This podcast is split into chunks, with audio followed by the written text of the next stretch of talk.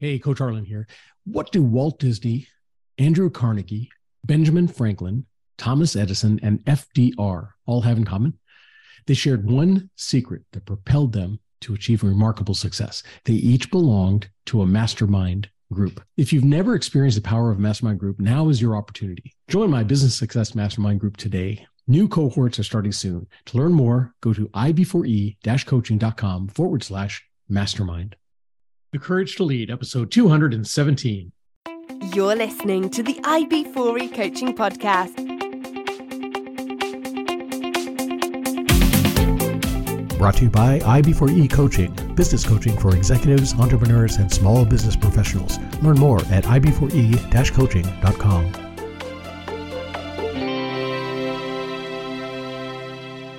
Hey, Coach Harlan here. Welcome back to the podcast. Hope you're having an incredible week. I'm having a great week, and I'm excited to introduce you to my guest today. Please help me welcome Shawn Johnson. Shawn Johnson is the strategist for generational inclusion. She's an infectious speaker, trainer, and consultant whose passion is working with leaders to encourage inclusion and collaboration between various generations. Her message is inspired by her own experience growing up in a four generation family business. She's also inspired by her millennial children and their friends. Shawn has worked with many industries, including the steel industry, wholesale, home and gift, healthcare, and several others.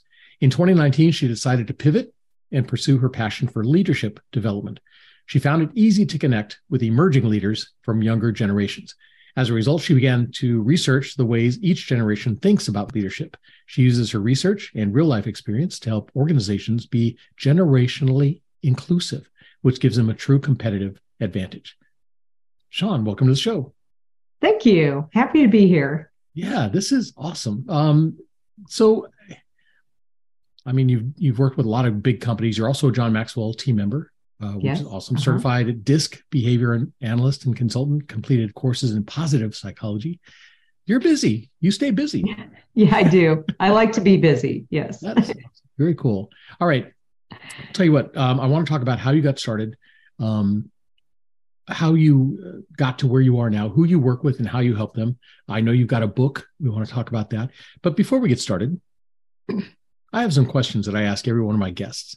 Uh, listeners know these are the questions made famous on the TV show Inside the Actors Studio, where the host James Lipton asked these same questions of his Hollywood guests from TV, film, and stage. And I figured if they're good enough for the Hollywood elite, they're certainly good enough for my guests. So, All Shawn, right. if you're ready, I've got yeah, 10 questions for you. Okay. All right. Question number one What is your favorite word? Inclusive. Inclusive. I could That's the word that. I use all the time these days. Absolutely. Um, what is your least favorite word? Can't, which I guess is kind of two words, but um, yeah, when people keep saying I can't, we can't, that's my least favorite word. Exactly. I, I I'm okay with I don't want to. Uh huh. Not I can't. Right. You know. Yeah. I agree. Absolutely. Yeah. All right. Question three What turns you on? Just being with people, social interaction. I'm one of those people that I'm, I'm energized. I feed off the energy of a room full of people, or even if it's just a family gathering, a fun dinner with friends. Um, that, yeah, that's what turns me on. Very cool. Um, what turns you off? Um, probably the news media. I've thought about this a lot the last couple of years with all the fear mongering around COVID and, and serious, and you, you know, it's a serious problem. I, you know, I know a lot of people have lost loved ones, but I, I don't like the amped up fear and negativity uh, yeah. that we often just to get ratings, just to get viewers. Yeah. Yeah. Yeah. It's not good for people to constantly live in that state of negativity. Yeah, totally agree. All right. Question five What sound or noise do you love? I love to hear the birds sing when I get up in the morning, there's always birds singing outside my office. And um, I just, I love that. I think that's so cool. Absolutely. All right. What sound or noise do you hate? I hate electronic noise like blow dryers, vacuum cleaners. I know that sounds crazy, but I just think it's it's just annoying and you have to, you know, use a loud piece of equipment or something. Yeah. All right. Question seven. What is your favorite curse word? Well, you know, for a long time, it was the one that starts with an S and ends with a T.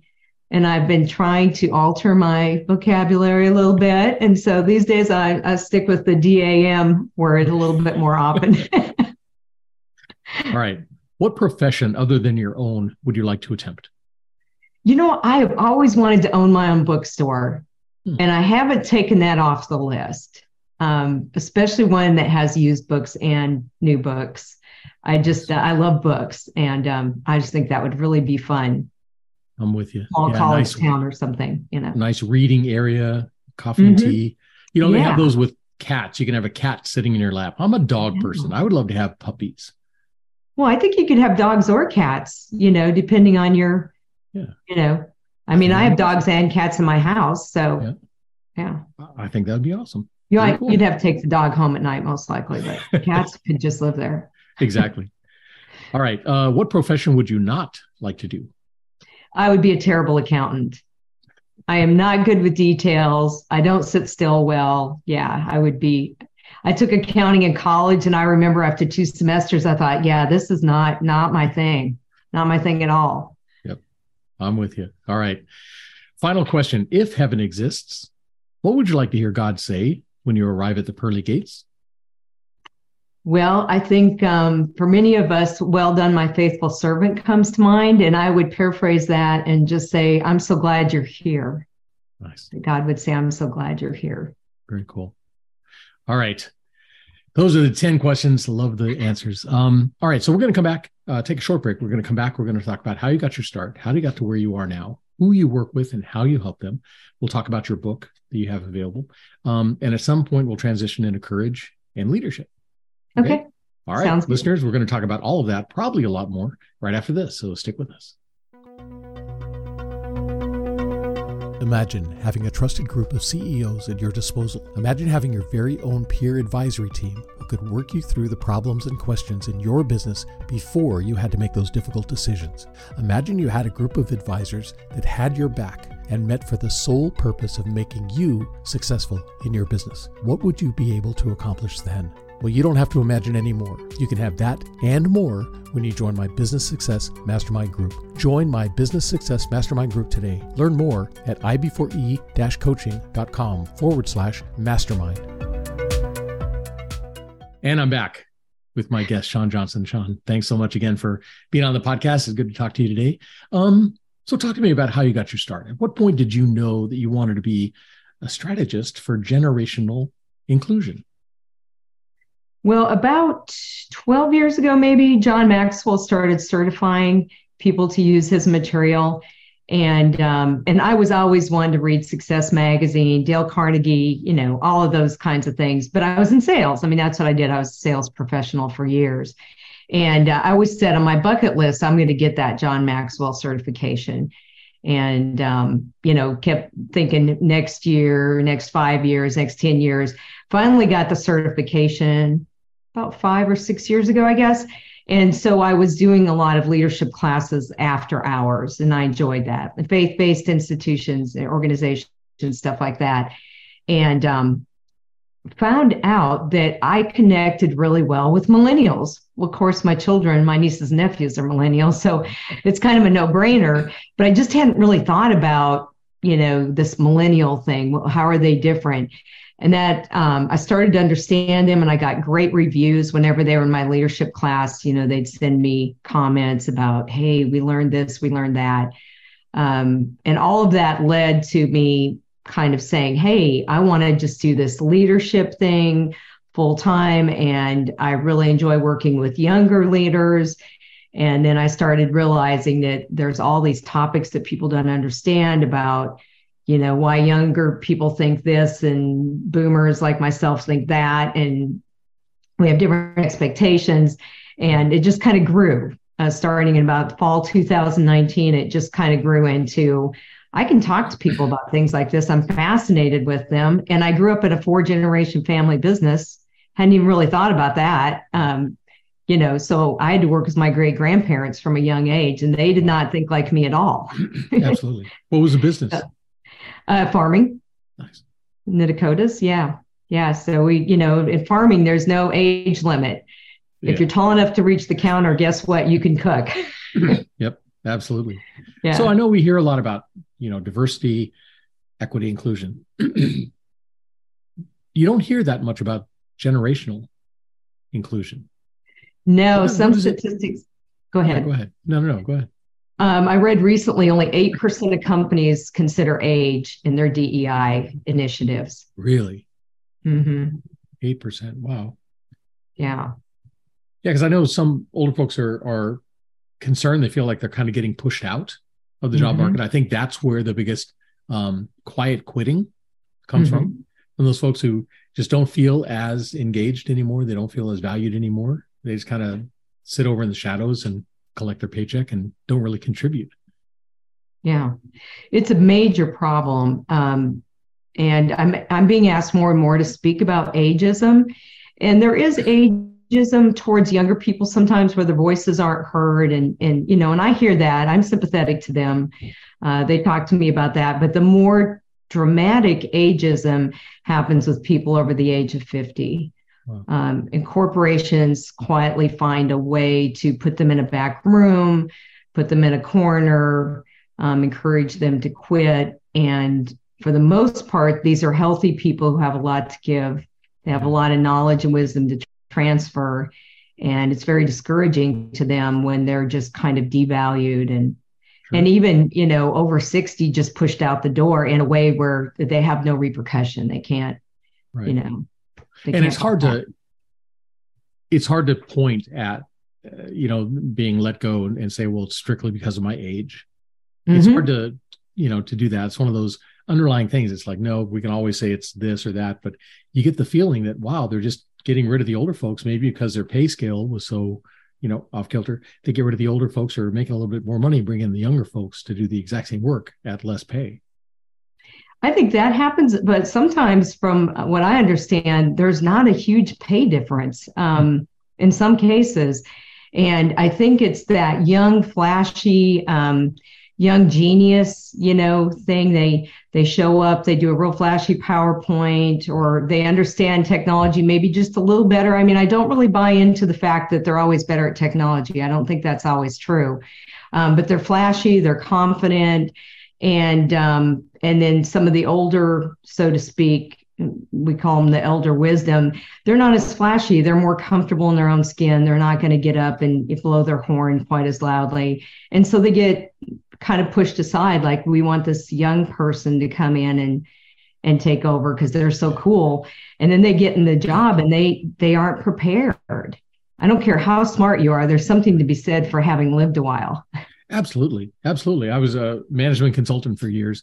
And one of the clients we worked with, we were rolling out a brand new software system. And of course, it included uh, changing uh, customer numbers, part numbers, all kinds of things in this new system, right? Because it the system generated all these numbers. Some of the older folks were very upset. One guy came up to me and said, You've ruined my life. it's like, I don't even know your name. You know, how did I ruin your life? He said, I used to be the big man on campus. I used to know all the part numbers by heart. I could look across the, the alleyway and tell you what that part was, who the customer was that it went to. And he goes, Now you've got this new computer system, and I don't use computers. Now I have to go to the younger folks and Mhm. ask them to help me look something up on a computer. So you've I've lost my my status. Mm-hmm.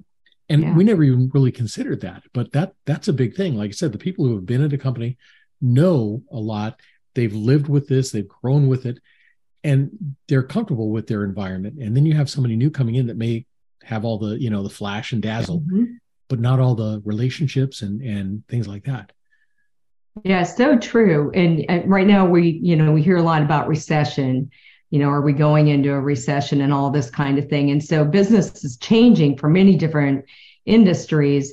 And that's where, especially the older, more tenured people who've lived through recessions, have lived through inflation, have seen the market come and go, can be so helpful in the organization because you can run all the numbers you want to. A lot of times, your intuition, your experience, you know, your gut are going to serve you much better than, you know, whatever information is out there online. Yeah. You know, Google is not always the expert. Yeah. We all love to Google things, but sometimes just a little bit of um, experience goes a long ways. Absolutely. Absolutely.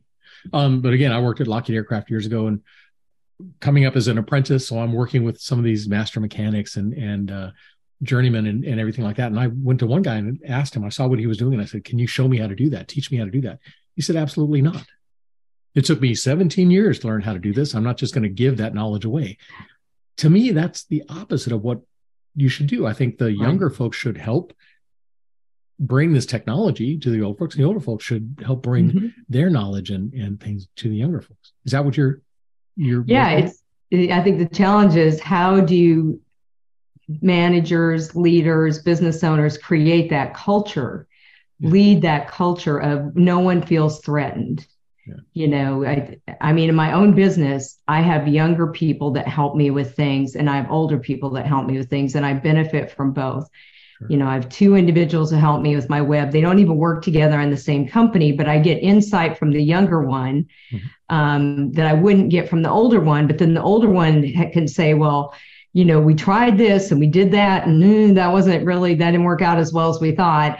And so that's what I believe strongly organizations need to do is create a culture where everyone is valued yeah, for what absolutely. they bring. And that person that took 17 years to learn whatever skill it is feels good about sharing it with younger coworkers, you know, feels feels important feels um, you know like that's feels valued for doing that absolutely so how do you build that type of culture because that's something we talk about a lot on the program is the culture and the importance of culture and toxic mm-hmm. cultures and how they get started and, and, how they can tear apart your business. How do you build a culture where it, it's more than just inclusion? It's like I don't, I don't even know what you'd call it but helping you know all through that that diversity equity inclusion helping each other mm-hmm. you know? Yeah. Usually it's it's got to start with some understanding um, I did a workshop recently for a healthcare clinic, and they have every age group working together. And the first session we did um, really kind of turned out to be a group coaching session because we were trying to build understanding. You know, why do the younger people react so they're so unhappy if they get called into a meeting? You know, they they were like, that just scares us. Well, why does that scare you? You know, why are they older doctors upset when someone goes home at five o'clock and there's still patients in there? And the younger people are like, but it's five o'clock. I'm off work. You know, there's all these little tiny things that we take for granted. We have different expectations on. So when we start with understanding, then we can build from there. But it takes a leader that's willing to provide the time and the opportunity to let people speak their minds without fear, you know, without. Yeah feeling like they could be looked at negatively it could affect their pay or their job you know it has to be a very safe environment. And then you can go on from there and there's all kinds of you know leadership things um, values. I think values are a big part. Do you understand what people you work with what their values are? Um, then you know you learn what their hot buttons are so you don't push those. Yeah and there's generational components there's personality components. I mean we're all layers right? We're all individuals with layers of things that go on. But um, i think just coming around a table together sometimes is a big first step. Yeah. So if you were to, to counsel or coach uh, some of these business leaders and stuff uh, what would you tell them as far as getting better use or making better use of their older employees um, I think asking their older employees to be on teams with younger, I mean, the most high functioning teams are both. And the reason is that when you have disagreement or you see things from different perspectives, you find better solutions. Yeah. And encourage the older people, even if they're not the positional leader, to go in and share and to feel good about sharing their expertise. And then encourage the younger people to listen, but also vice versa. You know, we all have to listen to one another. Mm-hmm. I, I think what happens a lot of times is the teams are built based on age groups. You know, you've got this age group working together. Maybe they're all millennials because there's a lot of millennials, you know. Mm-hmm.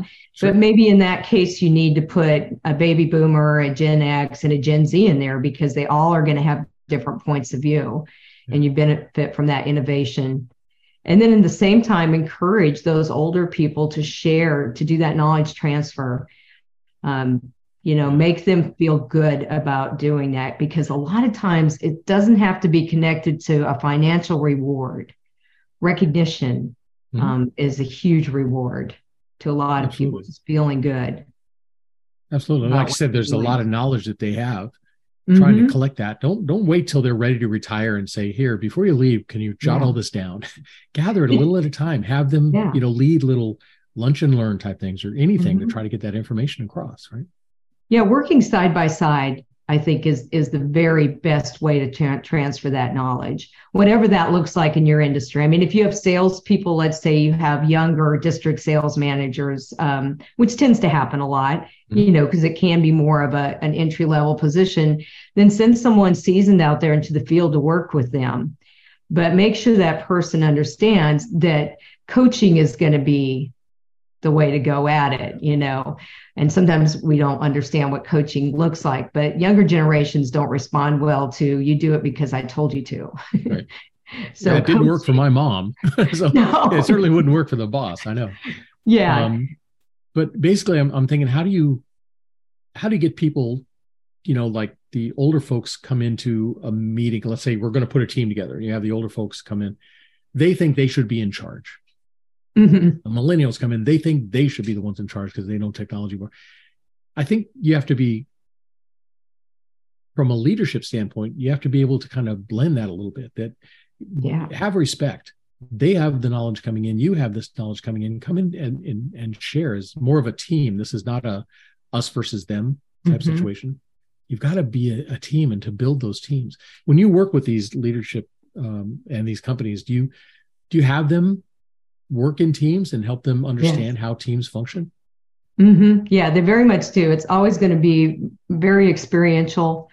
You know, lots of conversations, sometimes some role playing, flip charts. There'll be technology too, um, but there has to be. Um, they have to go into it with the mind, the growth mindset that we're all going to learn, and there's got to be a sense of being vulnerable. And I think that has to be modeled by top leadership in order for it to work because if, if people don't feel like they can be vulnerable then they're going to do that they're going to go well you know i should be in charge because i'm the oldest person or i should be in charge because i know how to you know do all the technology in the room so there has to be a sense of vulnerability and um, patrick lencioni you know he does a great job in the mm-hmm. five dysfunctions of team of describing what that looks like there has to be trust and for trust there has to be vulnerability and then empathy comes into it yeah. Um, but yeah, I, whenever I do a workshop, most of the time, and I do a lot of workshops, even at conferences, I get asked to do a lot of workshops because of the topic. You know, um, it works. It always works best if we have every age group in the room. Sure. Um, when I end up with a room of boomers, it's just a mutual admiration exercise. and I'm not picking on boomers. I'm a younger right. boomer, but you know, then we all go, yeah, yeah, they should, yeah, that's what they should do. You know, it it just doesn't. You don't get anywhere. well, I think you have the stereotypes too, right? Yeah. Millennials are are ungrateful and and this and that. It's mm-hmm. like no. Um, I'm I've got somebody else scheduled to be on the podcast, and he works specifically with millennials, and he says that they want to have you know, uh, life on their terms. Well, we all want mm-hmm. life on our terms. Right. We as a boomers aren't used to saying that out loud. You're mm-hmm. fortunate to have a job. You know, I remember being told, you, you know, just just be thankful we still employ you and pay you. But I think we all want things on our terms. And I think it is yeah. achievable if you come, like you said, with that mutual respect, all on the same level, come in and talk to each other and kind of build those relationships. Because, like I said, the boomers have something to give, and so do the mm-hmm. millennials, the Gen Zs, yeah. everybody. It's exactly right. And a lot of it has to do with the way we grew up, the way we were parented. You know, boomers grew up in a very competitive world because there were so many of us and classrooms were big and families were big. And, you know, you probably grew up competing for the telephone and the bathroom, you know. Um, and millennials didn't grow up that way. And a lot of the reason is that they're boomer and maybe, you know, older Gen X or parents didn't want them to. We wanted to give them things we didn't have, you know. And so then they come to work and they have that attitude. And we're like, why do they have that attitude? Well, you know, yeah. we taught them to say why. Absolutely. We taught them, oh, you don't want this fast food restaurant? Well, we'll go to this other one. You know, our parents didn't do that. They had mm a bunch of kids are like, you're going to eat at home and you're going to like it and it's going to be like this. Um, so it's just we we can't get too mad at it at the other generations because we all contribute to exactly. what's going on exactly. on some level or another. and so we t- touch briefly on a couple different types of courage that we talk about on the program, right? There are different types of courage that we as leaders tap into. The intellectual courage, the, the ability to set aside your long held beliefs and your knowledge to make room for brand new knowledge. Mm-hmm. That's something I think is critical in business. That empathetic courage, mm-hmm. where yeah you have your feelings and things but to be able to set aside your feelings to make room for somebody else's I think both sides of the the conversation need to have that empathetic courage. Um, what other, if you were coaching, say the millennials coming into one of these programs, what would you coach them on as far as the the different types of courage? What do they have to have you know, courage wise um, to be able to make this relationship work? Uh, resilience is mm. is really, I okay. think, really important. Um, you know, something goes wrong at work, you don't jump ship. Yeah. You know, um, that's something millennials have been accused of, and I think in some cases that's true. Hmm. Um, you know, it's kind of the video game mentality of, uh, oh, I'm not doing well at Mario Tennis, so I'm going to go play a different game. Um, and sometimes they get upset with me when I say that, but I think there is a little bit of that mindset. They can't help it. They grew up that way. Yeah. So resilience, yeah. Um, you know, be resilient, at, bounce back, be willing to listen. Sure. Um, you know, it's a mindset issue oftentimes with them. You have that growth mindset of there's always room to grow for yeah. all of us, every single Absolutely. one of us. Yeah. yeah. In my mastermind group, we talk about the, the cause and effect you know it's an mm-hmm. equation right this cause is this effect within us or whatever if you're on the cause side of that you're asking why. Why did that happen to me? Why is that the way it is? Why is everybody always become me well you should move over to the effect side. What did mm-hmm. what could i learn from this? What can i mm-hmm. what could i have done differently for this? You know use it as a learning opportunity. And you're right i think that's one thing that maybe the boomers have a little bit more of. You know they're they're used to struggling through getting through making mm-hmm. their way where some of the the younger generations like oh this isn't what i anticipated or what i expected i'm out of here. Yeah. You yeah because we that way. Yeah it's a, it was a slower culture you know uh, in a way slow was good slow was expected. You were expected to pay your dues to a certain degree. Yeah. um, you know the important things in life take take effort uh, whereas millennials and especially Gen Z have grown up in a world where things come quickly.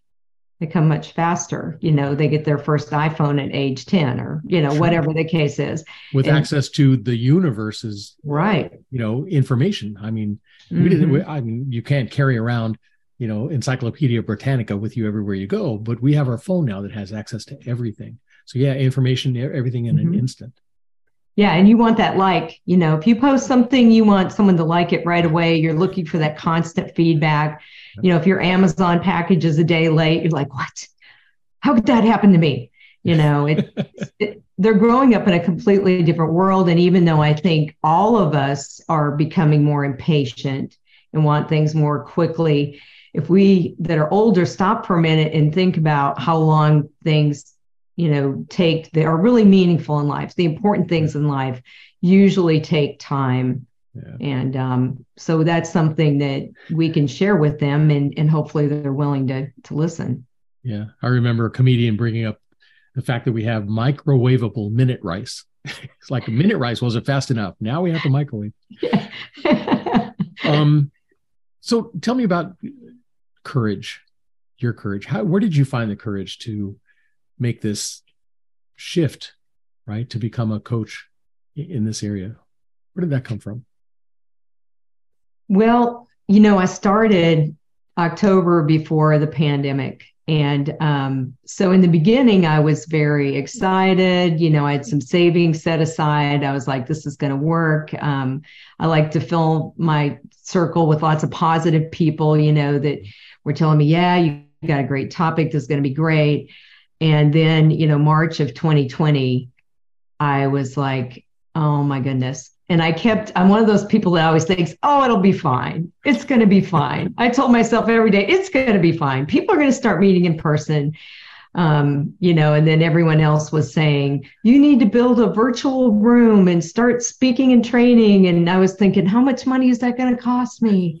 You know, yeah. I don't know that I want to spend my savings that way. And yeah. it, it, was just, it was really um, an everyday decision, an everyday decision choice to get up in the morning and get my head on straight and say, this too shall pass what can I do today? You know, what is the best decision I can make today from my time, my efforts, my energies, and and I made a lot of mistakes, and I had to learn to um, kind of tell myself that's okay.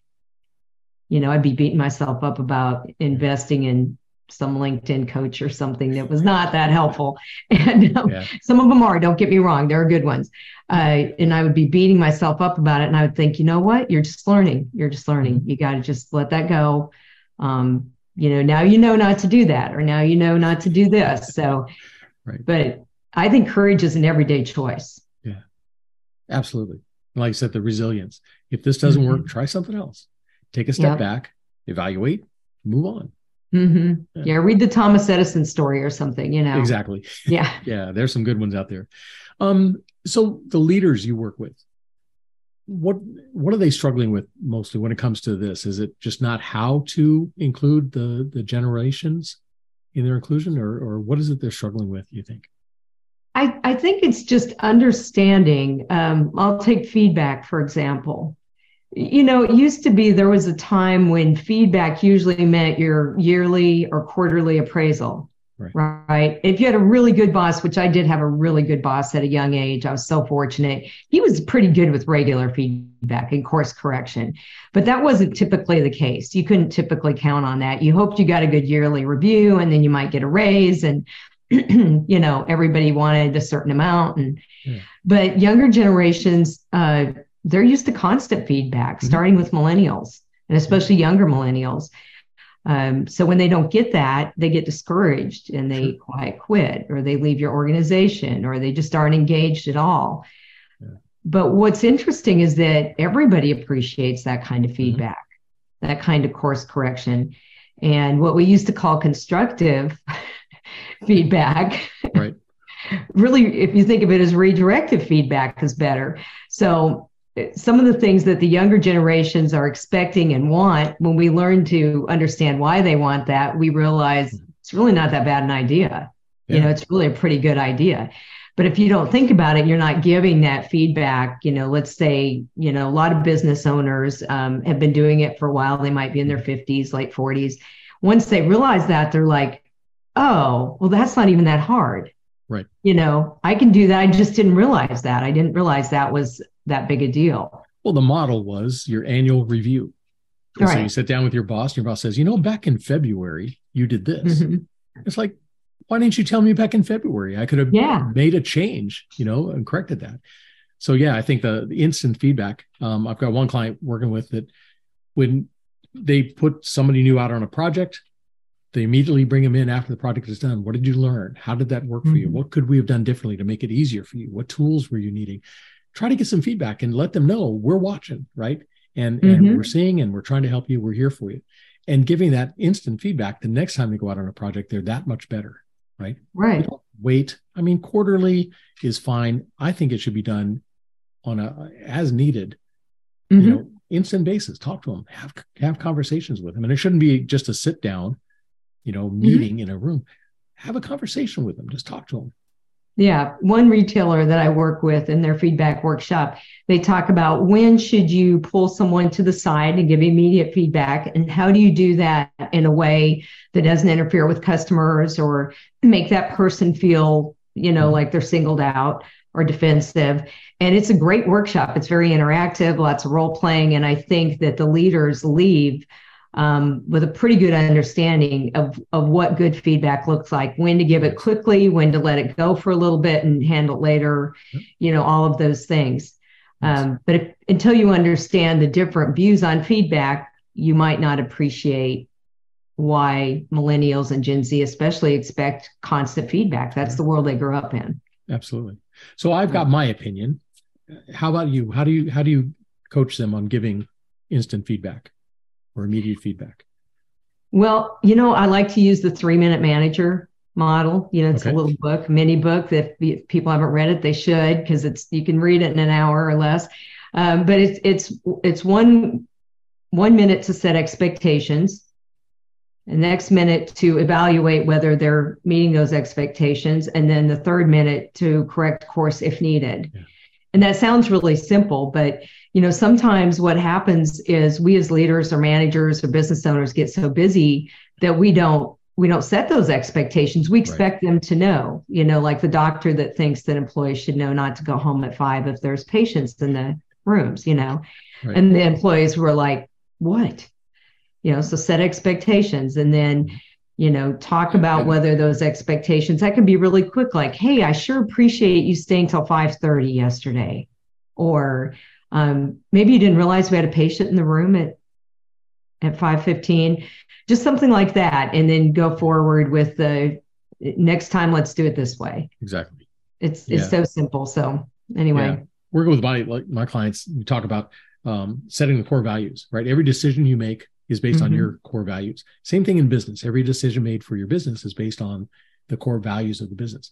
If you yeah. don't teach those core values to your employees, then who knows what they're using to make their mm-hmm. decisions, right?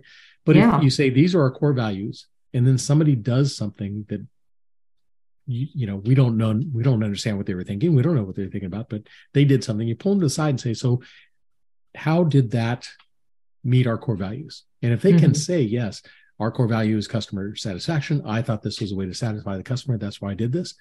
Fine. I see what you did. Thank you for following our core values. In the future, love for you to do it this way.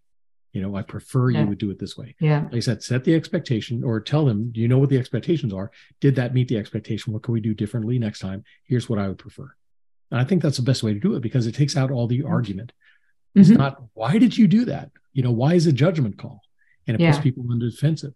Ask them, how does this match our core values? And then talk them oh. through it. Make sure you're on the same page. Absolutely. And so many organizations, if I ask them what their core values are, do people understand the vision of your business? Do they understand the why? You know, why are you doing whatever it is you're doing? But one company that does a great job with this is HEB grocery stores here in mm. Texas. Okay. Their people, their core values, their business model um, is is um, visible. All their people understand it. They know what the values are, so they know how to adjust their behavior according to the values. And that gives them the ability to react quickly to situations with customers and other coworkers. Um, yeah. You know, because they know they know what it is that they nice. should be doing. Very cool. Yeah, yeah, I think that is definitely important. So when when it comes to working with leaders, what do you look for in a leader?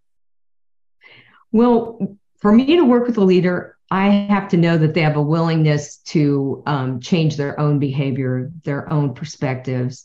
They want to learn. They want to um, redirect where needed. Uh, if if they think that it's all their people's fault, I'm going to come in and just straighten them out.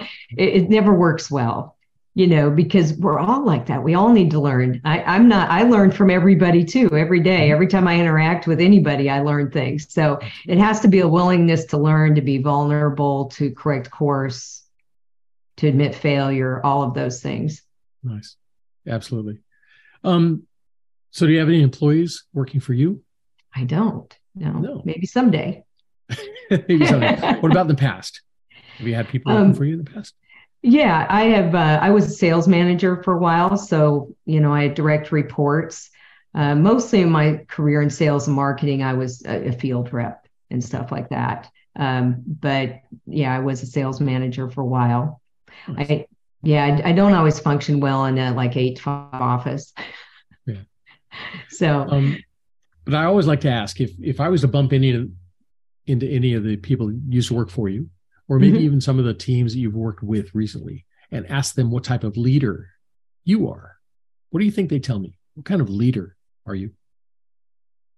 Um, I think they would say that I'm open minded, that I'm open to other people's ideas, uh, that I I think there's always more to learn. That I have a very uh, I have a growth mindset uh, that I don't mind being vulnerable and admitting I'm wrong. I'm very transparent. Yeah, that and for a lot of people that's hard to do. You know, we talked about that intellectual courage. It's hard to say I don't know. It's hard to say mm-hmm. I'm, you know, especially for some bosses, they think they need to be the smartest person in the room. Yeah. When you can accept that vulnerability and say, I don't know. I've, I've right. never done this before. Teach me. Mm-hmm. I think that's where the magic happens. And that, I think that's where leadership at every level is important too. You know, so often we think of leadership as someone that has a title. Um, but I believe that all of us are leading in some way every day, regardless of what our technical position is. You know, if you're in a, a, I was in sales and marketing for so many years. So if you're the older salesperson in my last salary position, I was older than some of the guys I was working with. They just happened to be guys. Mm-hmm. Um, and uh, you know, I knew things to do that they didn't know. That didn't mean they weren't smart. They just recently graduated college, um, and they knew things that I didn't know. And so, just that idea of influencing each other in positive ways, um, teaching each other what we know. You know, they they knew contacts I didn't know. I had probably done more lunches with doctors and people like that than they had, so I was more comfortable sometimes in that setting all of that. So we lead from wherever we are, even if we're not the boss. Absolutely. Very cool. Good stuff. So tell me about your book. Okay. So I have this little tiny book, and I always have trouble getting on the screen, right? But here we go. go. Um, for those What's of it you, the title for those. Uh, it's strategies for generational inclusion at work. Whoops. Very cool. And it's on Amazon or on my Shawn Johnson Speaks website. Okay. Um, it's it's just a real easy overview of ways that generations can work together. Nice. And so for people that don't want to read a 200 page book, there are some great 200 page books out there, Absolutely. but this one's easy and it's um, 68 proven solutions. So each page, so to speak, is either introducing a solution or it is the solution. Nice. Very cool. Yeah. And so that's available on Amazon, all booksellers. Um, just the Amazon and then my website. Amazon and your website. Okay. It is available in Kindle format. Nice. As well. I love that because I have a Kindle that's bursting at the seams. and I can always squeeze another book in there. Very cool. Good stuff. Yeah. So if people want to learn more about you and the programs you do and, and things you work, how can they do that? What's your website? It's Shawn Johnson Speaks, S H A W N J O H N S O N Speaks. Uh, there's a very famous Shawn Johnson, Olympic gymnast, and we spell our names exactly the same. So when you go to Google it, you'll probably get some of her things. Um, but my website is shawnjohnsonspeaks.com. Great. And my phone number, my email, I'm pretty transparent with everything. I don't mind getting a phone call. Okay. Uh, so everything's out there. And you're big on LinkedIn too, right? I am. Yep. Okay. I'm on LinkedIn, Shawn S. Johnson on LinkedIn. Nice. Yeah yeah. So please reach out to me if, if someone wants to have a conversation or ask a question. I always love to chat with people about these things. Very cool. Well, this has been a great chat.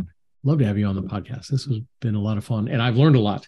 I said I'm I am a boomer, an older boomer, um, and I you know you hear so much about the diversity, right, um, inclusion, and and everything like that you don't hear enough talk about the generational aspects of that. And I really mm-hmm. hope people listen. I hope people are taking notes because I think that is important. Thank you. I do too. Yeah. Yeah. Very cool. Um, so yeah, this has been fun. Listeners, hope you guys were taking notes. Definitely check out the website. I will have all the links uh, to your website, to your LinkedIn profile, and uh, link to the book in the show notes so everybody will know how to get in touch with you. And yeah, this has been fun. Thanks again for being on yeah. the podcast. Well, thank you for having me. Absolutely. All right. And listeners, uh, share this episode with your family, friends, and colleagues, and leave me a review. Leave a review on this episode and other episodes that you enjoy. Share them with people. Get the word out. The courage to lead. All right. And uh, yeah, hope you share this with people and enjoy this. And definitely stick around because there's more coming. And that's it for me, Coach Harlan saying so long for now.